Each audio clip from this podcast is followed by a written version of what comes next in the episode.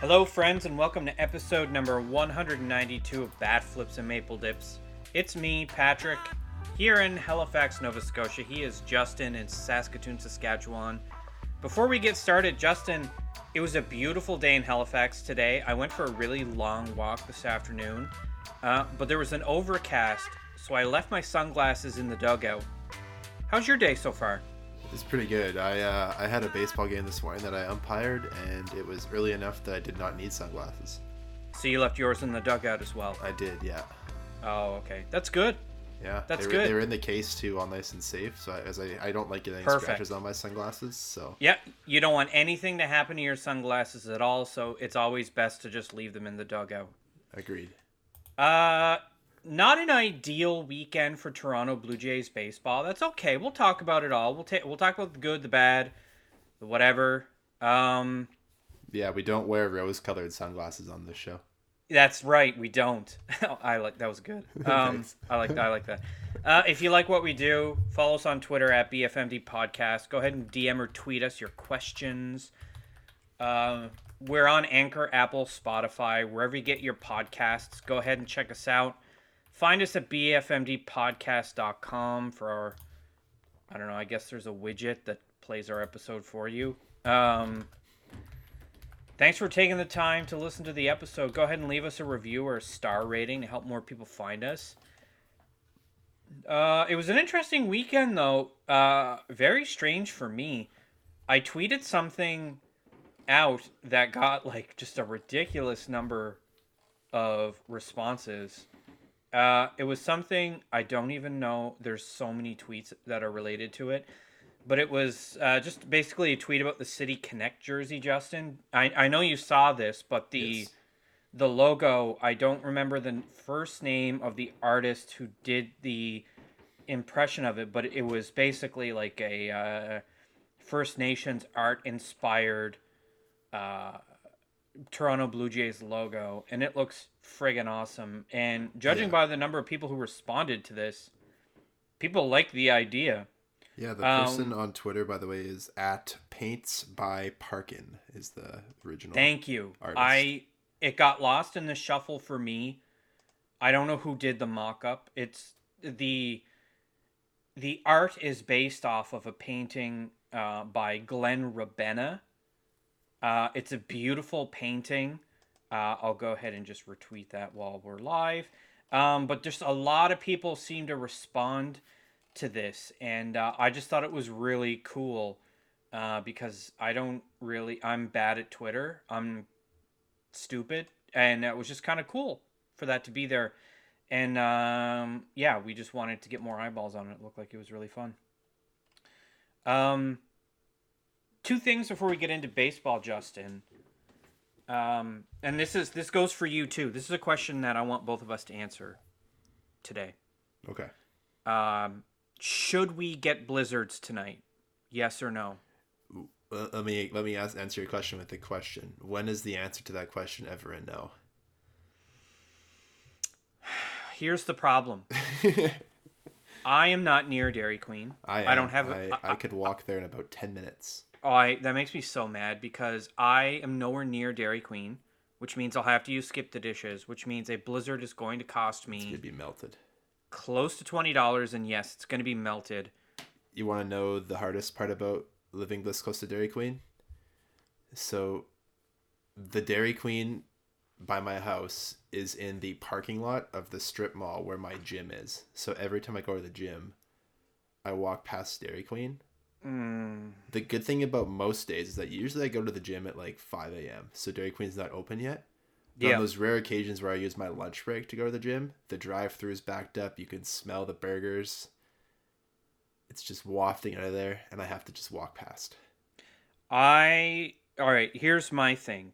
Uh, I went for a walk earlier today, uh, during the game. And you did Uh, not go a to walk- Dairy Queen. A walk that ended up burning 964 calories. About half of a large blizzard, probably. I don't know. I'm just A large. You think it's uh, that's a large blizzard? It's 2,000 calories. probably. Jesus, Fuck, I don't know. Dairy Queen's Jesus crazy. Christ. That's frightening. Um, well, I guess that kind of answers my question. It's going to have to be a no for me tonight. Well, it's I'm looking it up. It's like a the shitty thing too is like I'm close enough that I could walk to a McDonald's to get a okay. McFlurry. A a Butterfinger Blizzard, uh, 970 calories in a large. Oh shit, that's not that bad. So you'd, you'd be at like an even. That's a Butterfinger. I don't know. I just that's just what came up on Google. Um, yeah. For a All right, I'll- this one this one shows a thousand. This other website. So I don't know what is. I don't know what's correct. I could go for another walk though and burn it off. I could. I don't think I am though. I'm gonna just sit pretty at where I'm at. I'm gonna ha- I'm gonna wait until Thursday night when we come back, and I will order a blizzard uh, for us to eat on the show. So I will be eating a blizzard. yeah. That seems like a really good way to record a podcast. I use this website for a lot of stuff, nutritioncharts.com, and uh, they have a large on here is 1290. But it just says Blizzard. It doesn't say what kind. I'm certain Yeah. that some of them, depending what the filling is, would have more and some would have less. So yeah, so yeah, it's uh, it's definitely not uh, something that you can just eat all the time because you will have a bad time. A cookie dough blizzard has 1340, Jesus Christ. and You know what? I haven't. I haven't had a blizzard in a while, so have I. it's. I'm gonna do. We're due. Here's what I'll do. as Pat I will- say. I will do. I will walk. I will do the same walk every day, all the way up to when we record, and then right before we record, I'll order the blizzard. So I will have the blizzard on hand for when we record, and I will be eating the blizzard while we talk about the And I hope you talk the whole time with your mouth full of ice cream just to It's gonna be disgusting. No, I'm not. No, I will. I will get a blizzard Thursday. How about that? All right. Let's have. Let's do a blizzard episode. I'll probably just have an ice cream sandwich out of my freezer tonight because I worked out already today. Oh, you know what? I could. I could have a creamsicle. I have a creamsicle, we like very small it's decided. The cold Yeah. treats have been decided on. That's what we'll do for today, and then Thursday we it'll be a blizzard episode. There we go.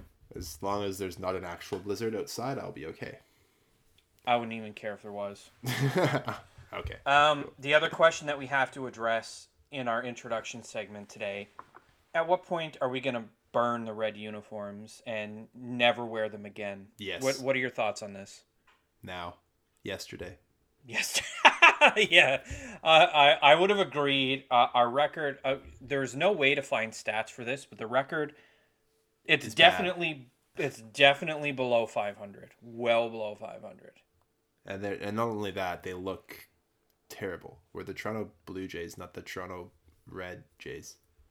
yeah, I like that. It's also very generic. Like I understand. Look, we're Canada, Canada Day, blah blah blah. Yeah. Just wear like that. The red hat with the red maple leaf is sharp. I Yeah, like wear it. it Although I wish it had a white panel. Give me like the white panel, red, like so the whole hat is red, red maple leaf, and then white panel in the See, front. I would say let's let's ask New Era to do that, but they would also throw like some random like white spray paint or look that looks like bird poop on it just to make it yeah, edgy. the uh, the fucking Easter ones they did this year that Oh, were like God, pastel so yellow bad. and and uh, Whoever's buying those hats, please stop. green. Yeah, Just please stop. Don't It has to them. stop. It has to stop somewhere. Okay, let's get into baseball. I know you've got something teed up right away. I'm really excited about this segment, and then we're gonna talk about a segment that's less exciting. I know I you went for the pun. I'm sorry I squished it, but uh, we'll we'll do a brief recap of the Twin series. Didn't go great, uh, and then we'll preview the Kansas City Royals. We're gonna be at Kauffman Stadium. It's a cookie cutter stadium, but it's one of the most beautiful in baseball, whether you like the Royals or not. Uh, I get why Jays fans don't like them, but That fucking over it. Amish kid. yeah, who the fuck was that kid? Anyway, all right, let's let's do it right off the bat. I'm so excited. Talk about this segment. This is a prospect we have. Uh, do it. Uh, yeah, it's not so much of a segment. It's just Ricky Tiedemann. um, basically, we're, it's it's Ricky's world, and we're all just living in it at this point. This kid's 19 years old, Patrick. He doesn't turn 20 until August the 18th. He was born in 2002. How old does that make you feel? This kid is this. I was I was nine and a half when this kid was born. Like I was 16. Oh, Yeah. actually, what, what was what's his birthday? 2002 August. No, August. Oh, I was 16. Yeah. Yeah, you were driving when Ricky Tiedemann was born. No, I wasn't. I but mean, yeah, you were, you were of the age to drive. I could have. Yes, if I wanted to put in the effort. I did not until I was older, but that's fine. That's fine. Yes, I Ricky. Tiedemann was in in a, in a diaper when you were behind the wheel of an automobile, Oh, and now he is I lighting really up don't like this. high A ball. Did you know the average age for a pitcher in high A is like twenty four? No, it's not. Shut up. Ricky Tiedemann is four point two years younger than the average pitcher in high A ball. Oh my god, he's six foot four as well. Yeah, he's yes, he is big. He is the like the exact same body proportions as I am, except he throws left handed. Uh, and also he's number 100 on the top 100 prospect Yes, list for at age nineteen in high A ball. That's Um, sick, dude. He's he's, he's, uh, he's oh my god. So he started the year in Dunedin. Obviously, we, we talked about him in the farm report. Um, he had, Yeah. he had only pitched like five games that time. So in Dunedin, he threw six games, all starts, thirty innings, so average of five innings per start. His ERA was one point eight. His WHIP was 0.80. He struck out forty nine batters, and walked thirteen in those thirty innings. That's so a, not bat, bad. a batter and a half per inning. Strikeout pitcher. Um, That's good. allowed one home run and that and, only six runs in the entire time on 11 hits in 30 innings. So he was promoted to Vancouver in May. And he has started three games there for a total of 14 and two thirds innings, so just under five innings per start, pretty consistent with what he was in Dunedin. In those 14 innings, he has struck out 19. He has walked two. He has hit two batters there as well, but he's only given up one earned run. He's given up three total, but two are unearned, and six hits so far for a .55 WHIP and an 0.61 ERA in high A ball. At what point did the Jays just like send this guy to New Hampshire as a 19 year old? Probably late July. Do you think it happens before he turns 20 in August? No. Oh yes. Yeah, I think I think I'll- they they probably. Uh, this is his first pro season, by the way, because he was drafted last year in the third round at 91 overall, um, and he's already on the top 100. It's it's it's been a year since he was drafted, and he's already in the top 100 prospects as a 19 year old left-handed pitcher. This this kid is like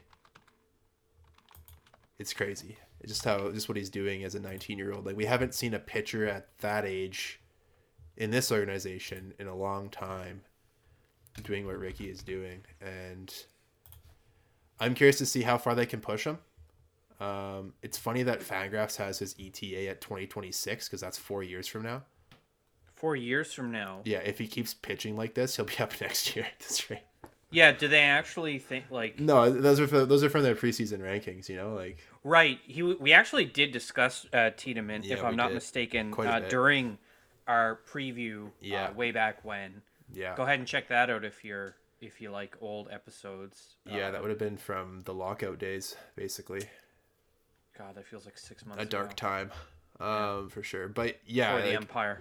yeah before the empire um yeah but yeah he's he's absolutely letting it up in the minor leagues this year and i'm i'm really curious to see how far they do push him this year if he can get to double a this year depending what happens with pitching and with Hyun-Jin Ryu who we don't know how serious his injury is like I don't want to say Tommy Johns, but if Hyun-Jin Ryu keeps having issues, he may have to have surgery.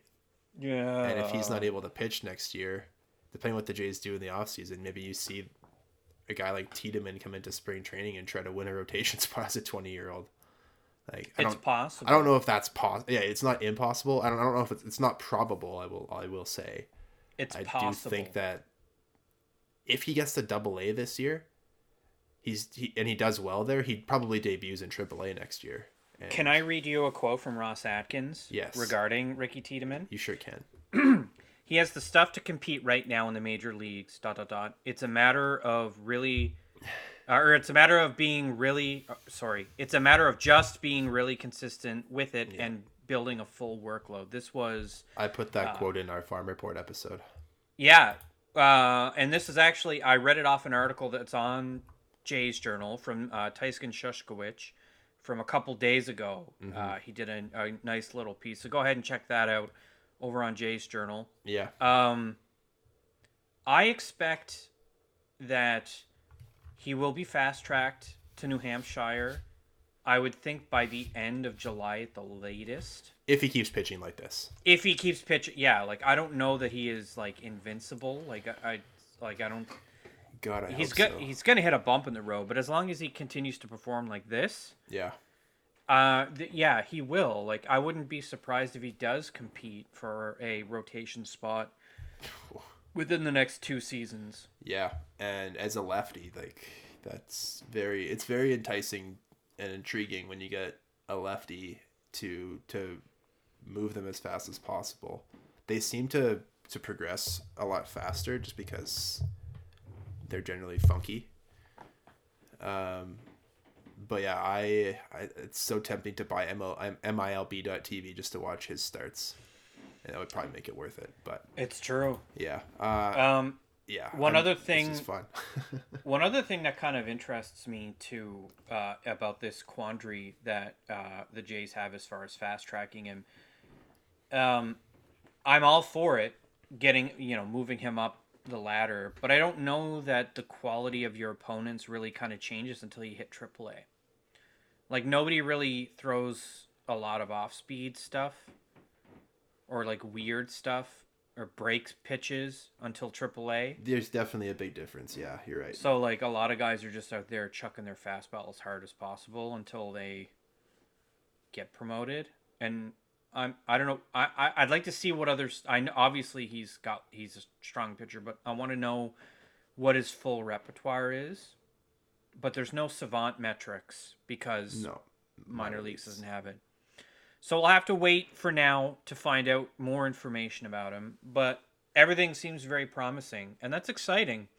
It's been a while. Uh, it's been a while since we had uh, this level of excitement about a prospect. I mean, obviously Alek Manoah burst onto the scene rather quickly, and Nate Pearson has had shithouse luck.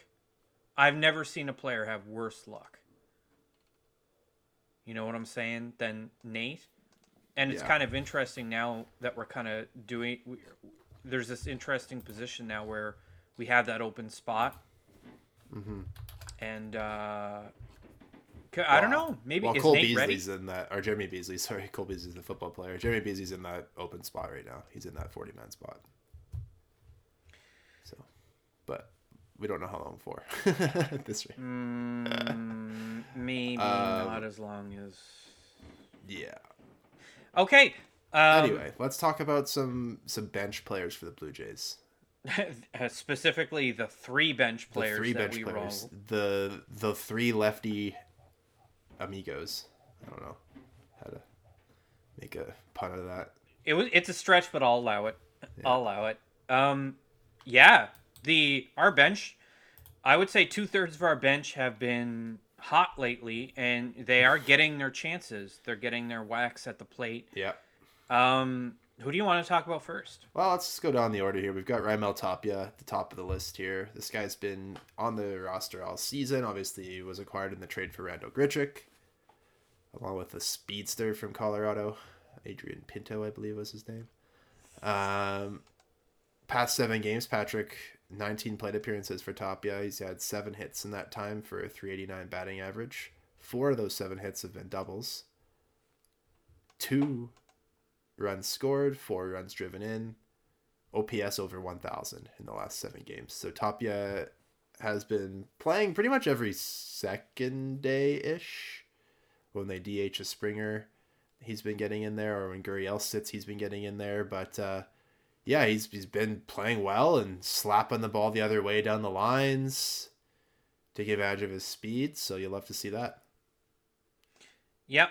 Uh, he didn't get a chance to play today. Today being Sunday. Yeah, the Twins started a lefty, so these three on the bench did not start. Yeah, and I don't. Uh, Tapia did pinch hit once in the twelve to three ass whooping, uh, but did not register a hit, and he went zero for four uh, against uh, the Twins on Friday. But that being said, even though it's uh, a little cooler series for him, um, I'm still really impressed. And you called this uh, quite a while ago that uh, it was inevitable that Tapia was going to regress to the positive mean, and uh, lo and behold, uh, you were right. He did.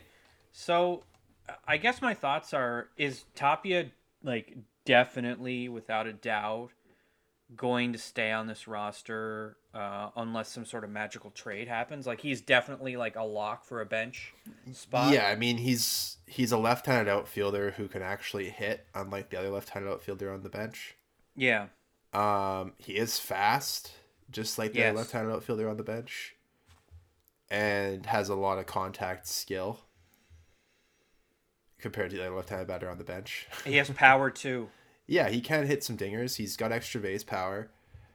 Um, he'll he'll hit a couple of bombs a year. His career high is nine, but so I wouldn't expect too much of that. But I mean, he's gonna be basically a, a zero WAR player when all shakes out. He's a negative 0.5 so far this year, just because of the lack of power and the high high strikeouts. Um, but he's not gonna play all the time. Like he's going to play when there's a righty on the mound when Springer's DHing, he'll play. Like there, if he's in the lineup, it's because somebody's at the DH spot, most likely in the outfield, or just getting one of their routine days off every seven or eight games, however it works out. But yeah, I think I I think like you said, unless there's a, a, a mega trade which brings in a better backup outfielder, or he goes the other way for somebody, I don't see it happening. I think he's on the team the rest of the season and beyond even. Hmm. He's a free agent after next season, so he still has one more year of arbitration. Yeah, I mean, as long as the consistent hitting is there, I don't see why not. Yeah, I mean he's a Uh, career 277 hitter, so I mean if the, the guy's hitting 243 right now, so he's got a little bit of room to to move yet, but who knows if he can uh, take a few more walks and strike out a bit less, that number could be reached pretty quickly. Yeah, he's 243 on the year, which is about 30 points higher than what it was at the start of May. Yep. Um, and, but we're starting to see uh, other players uh, bolster their numbers as time passes. Uh, one of which is our next guy that we're going to talk about today, who also did not play, uh, Cam Biggio, your Yeah. guy. This is your guy. This is my guy. Yeah. So Cavan, past seven games, 24 plate appearances. He's been getting a pretty good amount of playing time, both at first base a couple times as well as in the outfield and second base. So he's been all over the place. Yeah. He's got six hits in that time, which equates to, well, in terms of his ABs, a 333 average. The good thing for Cavan is that he's taken a fair amount of walks in that time. Uh, he had a couple in the game last night, Patrick, as well as a double and a single, so that was nice to see. Cashed in some runs. Yep. Yep. So he's got three extra base hits, so half of his hits have gone for extra bases. He's scored five runs, driven in four, and has stolen a base. The on base percentage over that time is 500 even, and his OPS is 1,000 even. So uh, since his return off of the injured list, he's raised his batting average from like 041, it's up to 159 now. So he is having a pretty good uh, resurgence. His WAR Yeah. has dipped to positive territory. It was negative point something before. Now it's point or now it's 0.1. So at least he's moving into productive player territory. His WRC plus has risen from like 12 up to 80. so I don't It's know gonna if it take- 12, but it's gonna take a while before uh, Yeah. uh, his his average go- gets back to around where it should be. So like the fact that it's already gone up 100 points in like a week's Yeah. worth of games is pretty indicative of like the stretch in Buffalo really helped him and sure. he's you know he, he's contributing yeah, uh, whenever they can get the matchup advantage, uh, he'll be in the lineup. Mhm. Um, I'm really excited because uh, because he can play everywhere. He's like the super utility player that we really need right, now, and we we really missed not having uh, a successful Cavan Biggio earlier in the year right. when this team was scuffling a little bit.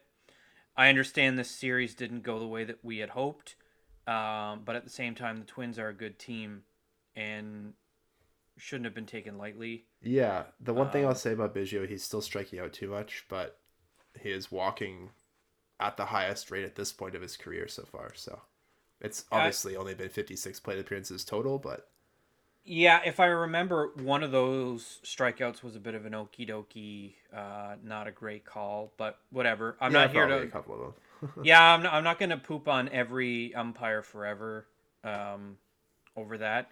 Yeah. Uh, overall, though, really promising. Um, let's Yeah. talk about the third guy, and this this sucks. Yeah, this player sucks. Uh, Bradley Zimmer. Oh.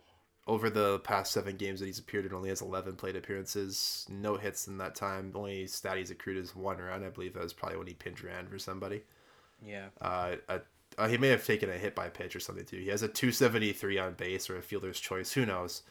Uh, 273 on base percentage, which is the same number as his OPS because he hasn't recorded a hit, so therefore his slugging percentage is zero. This guy is only he's only really being used. He has had one start in the past seven games. He went 0 for 4, I believe, against the Angels. Uh, it was a game that Springer had a day off in. Uh, and he's only come in as like a late innings defensive replacement and has maybe gotten an at bat or two here or there because of that. But at this point, that's that's all he is. He's like maybe starting once a week because Springer gets a day off his feet and they don't put Tapia in center.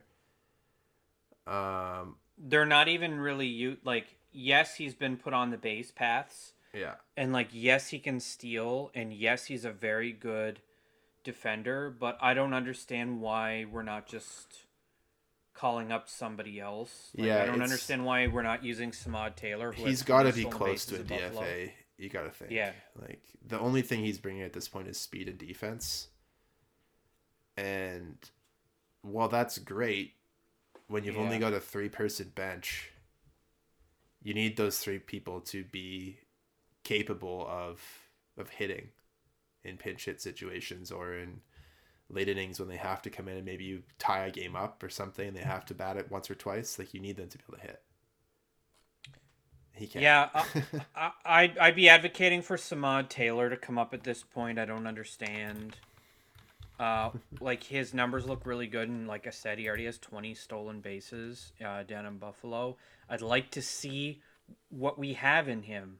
yeah Um, you could also justify bring up Logan Warmoth, uh, who is uh, has a decent slash, uh, although uh, the average isn't ideal. There's power in that bat, and he also has seven stolen bases. So, like at some point, it has to be like there has to be a decision made about like are is it worth it to have a, a guy who's hitting 100 on on the regular roster? And it sucks because Zimmer seems like a pretty good teammate and, and it's just I don't know. The struggles at the plate are really they're just sandbagging any chance he has of staying on this roster for much longer. I, The fact that it's June and he's still there is is is it's pretty surprising. surprising to me yeah It, it is pretty surprising. Somebody's going to get the call up, whether it's Samad Taylor or Logan Warmoth. Those are the two that come to mind. could be nathan lukes as well It could be Nate Lukes as well. I mean, it's hard to say. Uh, it, it- you could justify any of those three guys. Uh, It's going to happen, though. yeah Um, but two out of three bench players are are giving us a lot right now, and I think that's really important. Uh, again, tough weekend series. yeah Let Let's get into it. Uh, we don't need to really get into the the no the, the guts of it. What did you like? What did you dislike? the good was definitely the the team hitting hitting a lot of home runs Yeah, Um, Springer had a couple of leadoff bombs. He's had he's hit, hit his fiftieth career leadoff bomb today, uh, yeah. He now has the single season record for Toronto Blue Jays for leadoff and it's home runs. June the fifth. so he broke Devon White's nineteen ninety one record of six leadoff home runs in a season, and it's June the fifth. So Springer's having himself a great season. He's having a um, time. Yeah. Vladdy hit a couple of home runs in this series. Yep. Kirky hit a Kirky hit three home runs in this series. He did. The Uh, I, I gotta say, like the more that time passes, and Kirk's hitting 300. Yeah, I I don't see how Kirk doesn't make the All Star game. He's got to keep playing like this, but there's definitely a, a reasonable shot at him putting himself in the conversation. They usually usually three catchers go to the All Star game because they all catch three innings, and he's got a good Yep. shot to do it. He's hitting 413 with a 509 OBP in his last 15 games. Yeah, That's Um, impressive. Bo Bichette hit a home run yesterday as well. He got in on the fun, and then today the Jays actually hit a bunch of home runs, but unfortunately it came in a They're all losing effort. Yeah, they had uh, Springer leading off the first inning. They had Kirky in the fifth, Chapman in the seventh, Espinal in the ninth. Espinal's was a two run shot. but... Oh yeah, yeah, yeah. But yeah, it was just a little too little too late. Uh, the tail of this series was really starting pitching. Um, the Twins were able to score in the first inning of every game in this series, as were the Blue Jays. Mm-hmm. So neither team got great starts from their starters. Kevin Gausman was the victim today. We'll talk about this one of sunglasses. Oh Jesus Christ! Uh, let's just do it. Let's, let's just, talk about this one because this. Let's this, rip the band-aid off. Yeah, let's rip the band-aid off and talk about this game because it's fresh in the memory. If you weren't watching, and if you were, you know what we're talking about. In the first inning, um, the Blue Jays aggressively shifted the first two batters for Minnesota, and for some reason, I don't know why you're shifting on Luis Arraez, who came into the game hitting 342. He's now hitting 358, by the way, because he got four hits today. But he slapped the ball to left field like four times today against their their attempt of shifting him to pull, which as a guy who hits 350, he probably doesn't pull it a ton. Um, but anyway, him and Gary Sanchez both beat the shift in the first inning to put two runners on with nobody out, first and second. Uh, Polanco hits a fly ball to right that 99 times out of 100 or 999 times out of 1,000 Teoscar Hernandez catches. Unfortunately, today was the one time where he wasn't wearing his fucking sunglasses. And he looks up into the sun and just squints and the ball clanks off his glove. It's lucky he didn't Derek Fisher his face, but he misses it. So one run scores. It's now second and third with nobody out. A batter or two later, the Jays get a pop up in foul territory by first base, and Vladdy Guerrero Jr., also not wearing his fucking sunglasses, doesn't see the ball. It drops in foul territory. There's two outs that they should have had. Gausman ends up giving up, uh, I think, three runs in that inning um, and threw a bunch of pitches. Comes out in the second inning. Again, a couple of weak balls, a bunch of ground balls through the middle, a broken bat jam shot. He gives up a couple of more runs. He ended up only going three and two thirds today. Three yeah. out of the five runs were charged to him as earned runs. You could argue that Vladdy should have been given an error, but because he didn't really even make an attempt on the play, you can't give him an error it's just that inning ends baffling. though. That inning would have ended before at least the third two, run. The third run, yes. The first, the two runs that came in may have scored, regardless of ta- if Teoscar catches that ball. But instead of second and third, nobody out, it's first and second, one out, or maybe first and third if the runner at second tags and goes to third. Brutal. You're you're either either way. If Teoscar makes that catch, you're a ground ball away from a double play but instead you give up a run and you have runners on second and third. There's no double play. Yeah. It's just a complete shift right away in the nature of the game. And unfortunately, those five runs that the Jays gave up in the first two innings were really enough for Minnesota to hang on. Uh, the Jays came into the bottom of the ninth down eight to three, and they ended up scoring three runs in that inning to make it interesting, and had the winning run at the plate in Bo Bichette, but weren't able to do anything with those runners on base. Um, no but they didn't deserve to win this game because they nope. they played themselves. Uh, not great relief pitching either. Uh, Cimber Vasquez and Beasley all gave up a run. Yeah. Cimber gave up a hot dog, uh, and mm-hmm. so did Beasley. Uh, Beasley, if I'm not mistaken, in both of his appearances during this uh, yeah. series was not good. Yeah. Uh, yes. He gave up actually uh, the hit that he gave up Friday was a home run, mm-hmm. and one of the three hits he gave up today was a home run. Uh, so yeah. the the Jeremy Beasley experiment is probably gonna be over. The good news for him, he's he recorded nine outs, five of them were via strikeout, so he he's proved that he can get big league batters out by striking them out, but when the ball's in play, he's in trouble. Yep, that's not good. Um, I I'm not gonna criticize. Like I don't. Cimber is still an excellent reliever. Just. It, the Twins are a way better team than uh, I think what a lot of people uh, in Jay's Twitter might have expected. I did warn everybody on Friday that they're a better team than what you think. Yeah. And while yes, they had players they were shorthanded pretty badly. yep. They uh, with Correa out, and then a couple of their players uh, not making the trip because they're not vaccinated. Yeah. Um, they might be morons, but they're still competent baseball players. they were shorthanded and they ended up stomping Yep. uh, in that first game, and uh, they did enough in uh, game three to get the W. I mean, they lead the division for a reason. Yeah. They're uh, they're a very good team. I enjoy watching them play. They're to be honest 32 with and. 24 after today. They have one more win than the Blue Jays do. So Yep. Uh, they do have two more losses though as well. yeah, they've played a couple more games. They've played t- well. They played two more, three more games than we have, I think. Um, Yep. Which is fine. We're not in their division, and we do play them again, I believe, Yeah, one more uh, time. later in the year. Yeah, Target Field. That's going to be very interesting. Um, with both teams at full strength, could be could be an interesting matchup. Uh, as far as the pitching, like let's talk about Jose Berrios. Let's Yeah. not let's not skip that because uh, he has received more than enough criticism uh, since the beginning of the year. I wouldn't say Some it's of it. unwarranted. What's that? I wouldn't say the criticism's been unwarranted either. No, he's had more bad starts than good starts, but Saturday was a good start. Yeah. Didn't start off Um, good. He got 19 swings and misses. yeah. uh, and 13 strikeouts a new uh, career in high. seven innings pitched. Yeah, new career high in strikeouts. He gave up a, a bomb in the first inning with, with one on uh, and one out to go to give up those two runs, but those are the only two runs that he gave up over his seven innings.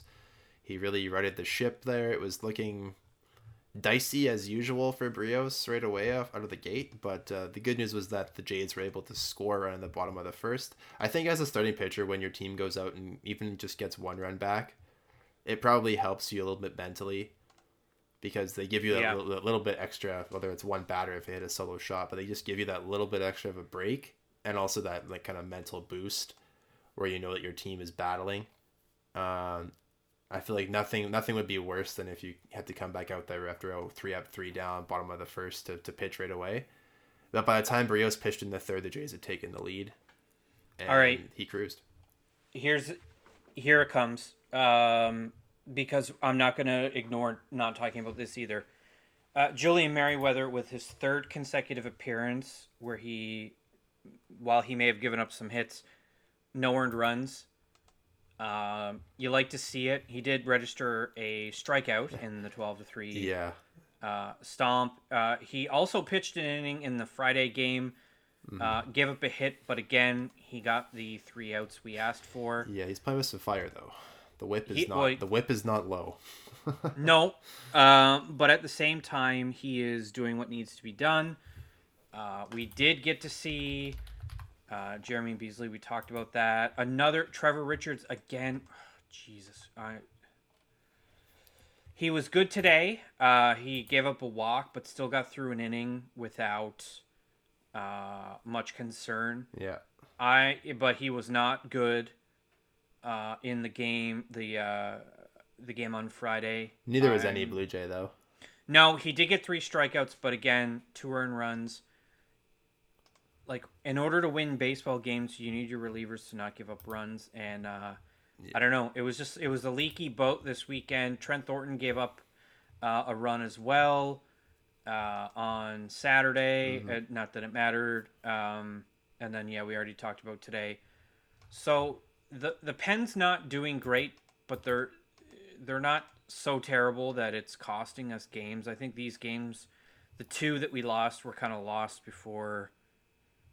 Uh, Yeah, it was it was kind It of was- out of it was early. reach before the game was over. Like I mean, the game on Friday, the Twins took the lead. Then like they took the lead right away. It was four to three after three innings, but the Twins scored in the sixth. The Jays didn't have a hit after the third inning in that in that game. On Friday yeah, night. what are you gonna do? Uh, nothing. I guess. yeah, guess. it's tough to it's tough to blame your your bullpen when your when your bats don't get a hit after the third inning. At the same time, you expect them to not give up five runs in that time, but I don't know. I, I just I have a hard time saying that hey, the bullpen should have been better when the bats were terrible. So, and also Kikuchi gave up three home runs, so lucky that three of them were solo shots. Yeah. So the Jays, they did get one out of three. Uh, it's a you know it's a division leading team. Yeah, Uh, there's a lot. we- You know we we've I think we've done a fair share of criticism and praise. Uh, let's move on, Justin. We've got an interesting series uh, Yeah. in one of the old cookie cutter stadiums from the '60s. It's Kauffman down in Kansas City. Um, Yeah, sticking with the AL Central. It's uh, AL Central for the next two series, including this one. Um, the Jays just played the AL Central leading Twins. Now they go to face the, uh, I believe, last placed Royals, yes. who are currently 17 and 34 on the season. Ouch. That's not good. Yeah, there's three games coming up. uh, a little bit an hour later start time than usual because it's a Central Time series. Uh, Monday, tomorrow evening, the 6th of June, 8:10 Eastern Time. Ross Stripling filling in for Hyun-Jin Ryu gets the start for the Jays. He goes up against the left-hander Daniel Lynch. Lynch is two and four with a 4.81 ERA so far this season. Um, I don't know too much about this guy. I don't know that I've ever seen him pitch before. Um, and yeah, it's it's gonna be another lefty. The Jays just faced a lefty today who doesn't throw super hard, uh, and then he was able to get a lot of weak contact. They did hit two home runs off of him. Um, Lynch does not have a pretty baseball savant page. He does throw 94, so he's not a super soft tossing lefty.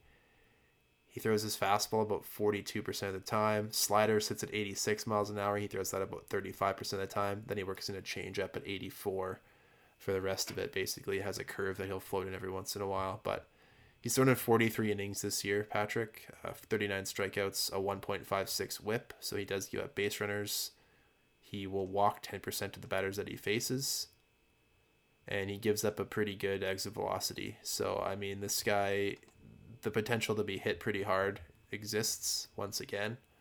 Batters are hitting 321 on his fastball. So the Blue Jays do like to hit fastballs, so they should get a lot of them. He throws it uh, about 40% of the time, like I mentioned.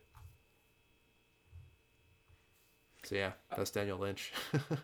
Um, I like this matchup because again, strips uh, we're fans of here, and I think uh, him slotting into the Ryu spot in the rotation, it's kind of a good. This is like a, I think it's a favorable matchup to I start mean, the series. Anytime you get to pitch against the last place team, it's pretty favorable. Yeah, I'd like to see him. I I- I know I, I, I if I recall correctly, about seventy five pitches. I think I don't think he's gone over that this year. Yeah, He might have, but I'd be um, surprised to see him go more than four innings if that's what he can give them, because of the fact that he hasn't started in a few weeks now, since the last time he filled in for Ryu. So I I would I would love to see him get five. I would love it. Um, and depending on what the score of the game is, probably going to see at least an inning from Butter, maybe another inning from Merryweather. We'll see. We'll see what the score of the game is if it's if whether or not it's tight or not. yeah, we did get Uh, our wish this again- weekend though. Jordan Romano got a weekend off. Yes, he did. Finally, Jesus. yeah, it was nice to see that. He should be fresh bad. for this week now. Hopefully, we Um, can use him. since Daniel Lynch is kind of a favorable-ish matchup for this lineup, um, Kauffman is, if I remember, it's like middle of the pack. It's pretty pitcher friendly because it's a Yeah, it's good it's it's cookie cutter like you said, but the dimensions are pretty deep. three thirty Yeah. to left field, dead left, dead right. Uh, dead center is four ten, and then three eighty seven for left center and right center. It's very uh, symmetrical, which I actually like, and I actually like Kauffman Stadium. I understand like we have some animosity with uh, Damn Amish kid. Yeah, like whatever, like um, but don't forget that one of the cool things that they have uh, in Kauffman is the Buck O'Neil legacy seat. That's very cool. It's still there. Um, Kansas City has a very rich baseball history. Of course, they're home of the uh, the Kansas City Monarchs of the Negro Leagues way back in the day. I don't know that they ever played in Kauffman. I don't think so. Kauffman, I think um, I made a mistake earlier. It is actually it was 1973 Yep. uh, was when it started. It was known as Royal Stadium there in Kansas City. I like it. I don't know. I like it. It it has a cool scoreboard with the crown. Uh, I hope we stomp them, but whatever. Let's talk about the middle matchup. Sure. Just before we give up on this first one, uh, Daniel Lynch's last start, he went four innings and gave up six earned runs on nine hits. So Uh, his, his he has hasn't struck out more than six batters in a game since uh, the third start of the season back in April. So yeah, not going to strike out a ton of people. That's the last thing I'll say about him. Uh, let's go talk about our boy uh, Alek Manoah a little bit here because he goes in game number two. He's up against right-hander Brad Keller. Manoah is six and one on the year, Patrick, with a 198 ERA and 57 strikeouts so far. He's actually he's also not been walking as many people as he did in his rookie season, which has been great to see. Yeah. Um, going up against Manoah with an exact opposite record, one in six. Brad Keller, a fellow righty, he's got a 4.15 ERA and 33 strikeouts. That for Keller uh, being uh, in a total of 60 and two thirds innings pitched over 10 starts. So he gives him about six innings per start so far. He doesn't walk a ton of people. Um, but again, he's he's got a he's he's a three pitch guy, mostly fastball slider. He'll work his changeup in about six percent of the time. Fastball velo about ninety three, and the slider sits at eighty seven.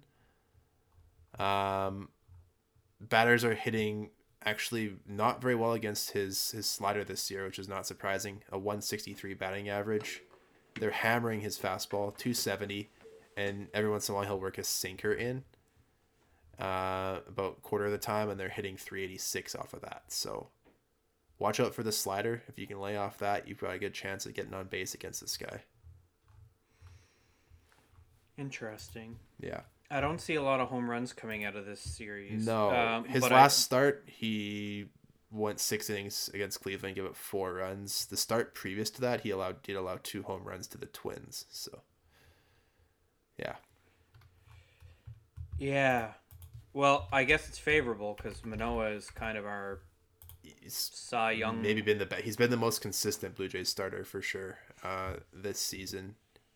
Obviously, we mentioned that ERA below two. He's he's pitched ten starts, sixty three and two thirds innings. His baseball savant page basically looks like Vladdy's if Vladdy was a pitcher. It's all red, which is very good. A lot of high percentiles. Uh, there, um, Manoah's been letting it up with his fastball and his slider this season. Patrick, overall, uh, opponents are hitting only 217 against the fastball, 159 against the uh, slider. He's got the sinker that he'll throw almost 20% of the time, and he's throwing his changeup actually a little bit more, uh, 10% of the time. Uh, his most hard hit pitch is the sinker at 270. The changeups are getting hit at 238. So nothing that Manoah throws is getting bashed around. And a lot of weak contact uh, against this guy. People are topping things. They don't barrel him up. His barrel rate is 2.8%, which is very, very low. That is very low. 93rd percentile. It's it's a good thing. Um, it's Well- one of his highest rankings. Good matchup then for the middle game. Yeah. That's going to be Tuesday night. you figure that both Biggio and Tapia start that one because it's a righty on the mound, especially since they probably won't start tomorrow with the lefty. But yeah. Let's um let's talk about this third game. Yeah, this one's gonna be fun. Um, Kikuchi this gets this is gonna be the good one, I think. Yeah, This is- Kikuchi gonna take the mound, Patrick, and he needs to rebound after the three home runs he gave up this weekend. Uh, Hmm. Opposing Yusei Kikuchi for the Royals is Brady Singer, who, if people aren't familiar with, uh, is a highly touted, I guess, was a highly touted prospect in the Royal system. Now, obviously, not a prospect anymore. He's two and one so far this season. Patrick Marsh, with a uh, 415 earned run average. 30 strikeouts. He's been giving up some hard contact. Um, and guys are actually hitting very well against his slider. They're hitting over 300 against it. He throws a sinker, a slider, and a changeup. Um, with the velocity on the sinker, his fastball being 94, 85 on the slide, and 87 on the changeup. So he throws a decent velocity. Um, but yeah, like I mentioned, guys are barreling him up. He's in the eighth percentile for barrel percentage. He does not walk people though. Three point three walk rate, twenty four percent strikeout rates. He'll strike out one in four batters essentially, and he'll walk like three out of a hundred. So not don't expect to walk too many times against this guy. That's going to be an afternoon game for everybody Wednesday. Yes. Very early start. 2:10 uh, Eastern 2 time. 2:10 Eastern It'll time and it's only going to be for me. watchable on YouTube. Oh yeah, it's one of those. At least it's not Apple TV. Ugh, that was bad. Yeah. Um, yeah. So yeah, I Yeah. that is a YouTube game. Good good call out on that. Would not have so known that. uh how do you feel uh, going into the week or the week with this one? Um what are your expectations? Series win? Yeah, you, you got to win this series. I mean, anytime you play a team that's last place in their division, Patrick, you you got to think that you got to win it, um, win the series, because you don't want to drop two out of three to a team that is seventeen and thirty four.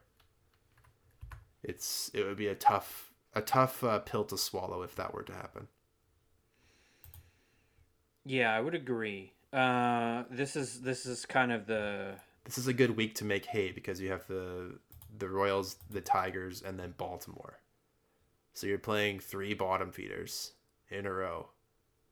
Ten games. You gotta think you gotta win seven of them.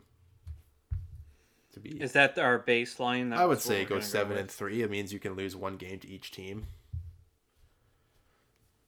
Anything less than that's probably Yeah, concerning. if you're if you're if you're 500 in these 10 games, you gotta look at yourself in the mirror and ask what went wrong and what can we do better.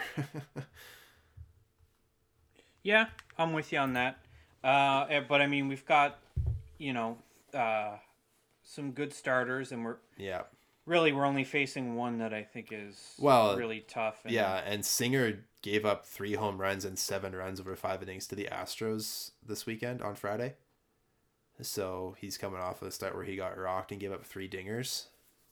Didn't walk anybody, but gave up three bombs. So watch for that. And that was a, a home game for the Royals as well too. But yeah, that's fun. Think we'll be back on Thursday. It's an off day for the Jays, so we'll review the Royal Series. Hopefully, it's a, a, a better outcome than this Twin Series was.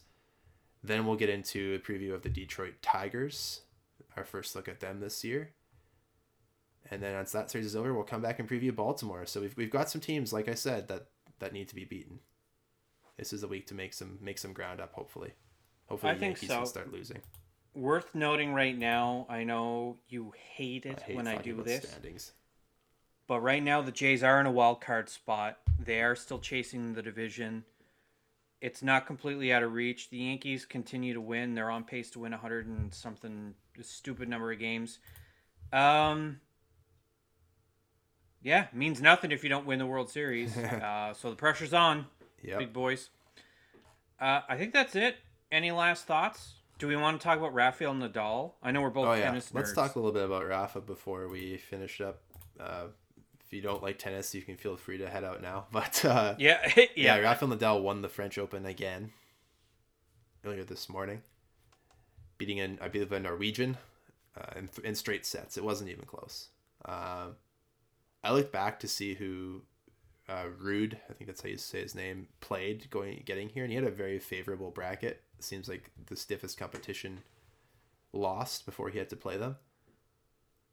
Um, and then he ran into the King of Clay in the final, uh, the greatest clay court player of all time.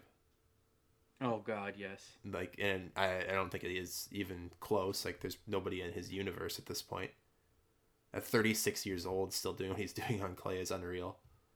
I remember when when I was younger and like tennis players didn't really play into their mid 30s. Like, you if you're 32 and still playing, it was like a considered like a feat back then on the pro circuit. Yeah. And now you've got like Nadal, Djokovic, and I guess Federer to an extent still going in their late 30s and still winning. Yeah, it's if this the the Federer versus Nadal rivalry. I it was so much fun. my whole uh, like my whole life of like watching tennis. I was uh, like I was a big fan of Pistol Pete. Uh, I was a big fan of Kim Clijsters. Um, do you remember uh, Martina Hingis? Is that before your time? Yeah, Yeah, before, so like f- f- the big names when I was growing up were like Andre Agassi. Uh, was still big. Lleyton Hewitt was kind of in his prime then, and then Yeah. like when I was when I was a kid playing tennis, that's when Nadal, Federer, and, and Djokovic, and Andy Murray kind of came onto the scene. Those were the big four for a long time. And I was a Rafael Nadal fan because uh, I, I I don't know I always had this fascination with clay court tennis. I've never played on a clay court. I've only ever played on a hard court. Yeah, me too. And I always just had this fascination with clay and like watching like how he would just like slide around and get to every ball. Like you could like smash the ball across the court and somehow he would get to it. It was just the guy was just like a wizard. And then when I learned that tennis is the only thing he does left-handed, he's actually right-handed, but his uncle Tony, his coach, thought that playing tennis left-handed would give him an advantage. Taught him how to play tennis left-handed. Yeah, It's pretty I was a I was a Roger Federer Yep. guy just because he's so friggin' dominant at Wimbledon.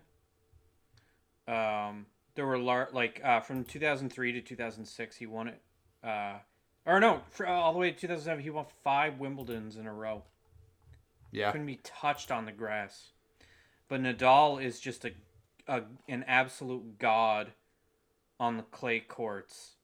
I think he has the most, or he doesn't have the most Grand Slams, but a- among active players, he has the most Mm-hmm.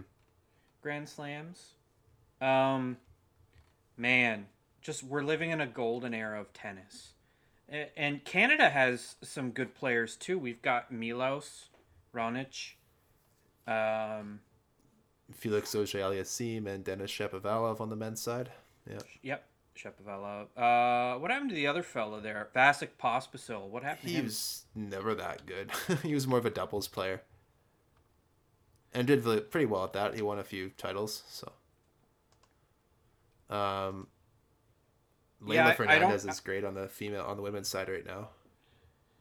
I believe awesome. Pospisil is still playing. He's 31 though. I think he might be outside of the. But there's never been a more dominant player in Canadian tennis history than Daniel Nestor. True. Yeah. Daniel Nestor, I would argue, and this is maybe, it's not intended to be an affront on the Bryan brothers, but I think Daniel Nestor is the greatest, like, singular doubles player of all time. Mhm, Hot, hot take maybe. He does have the grand. He he has won all four Grand Slams as uh, in doubles. Yep. Uh, never really had very much success as a singles player. The Bryan brothers, though, they, I mean, they have won uh, quite a few more titles than them, but they're, I see them as kind of like a team. While Nestor was, he, he had done it with like, uh, he had Mark Knowles, he had Nenad Zimonovic. Uh, sorry if I mispronounced that. Uh, he's done some, he's won four mixed doubles titles. Anyway, I know everybody loves Bianca, uh, and I don't disagree. Uh, Bianca has one title, and uh, she's really I don't know. She's been off and on. She She was some injuries. for a while. Yeah. Uh, that really kind of fucked up her mojo for a few years. Um, since her her win at the U.S. Open, I'd like to see her bounce back. Cause I I just I just think she's a tremendous player. Uh, this is like the golden era though of tennis. Lots of countries now are rising up. Canada, we're seeing a lot of Canadians. But Rafael Nadal, man, there's never going to be anybody else, even remotely close to uh, to being as dominant as uh, as Rafa. I think that's it, man. I think that's it too. Yeah. No. Uh. Like I said, we'll be back on Thursday. The Jays have an off day, which is nice. We get to not have to record it after a game. We can actually put some more time into preparations. We're gonna do another farm update eventually, whether it's Thursday or maybe our next off day. Give the boys on the farm some more time to pitch. I could just do a whole episode on Ricky Tiedemann at this point. I don't know how fun that would be for everybody else, but I would love it. Um, follow us on Twitter at BFMD Podcast.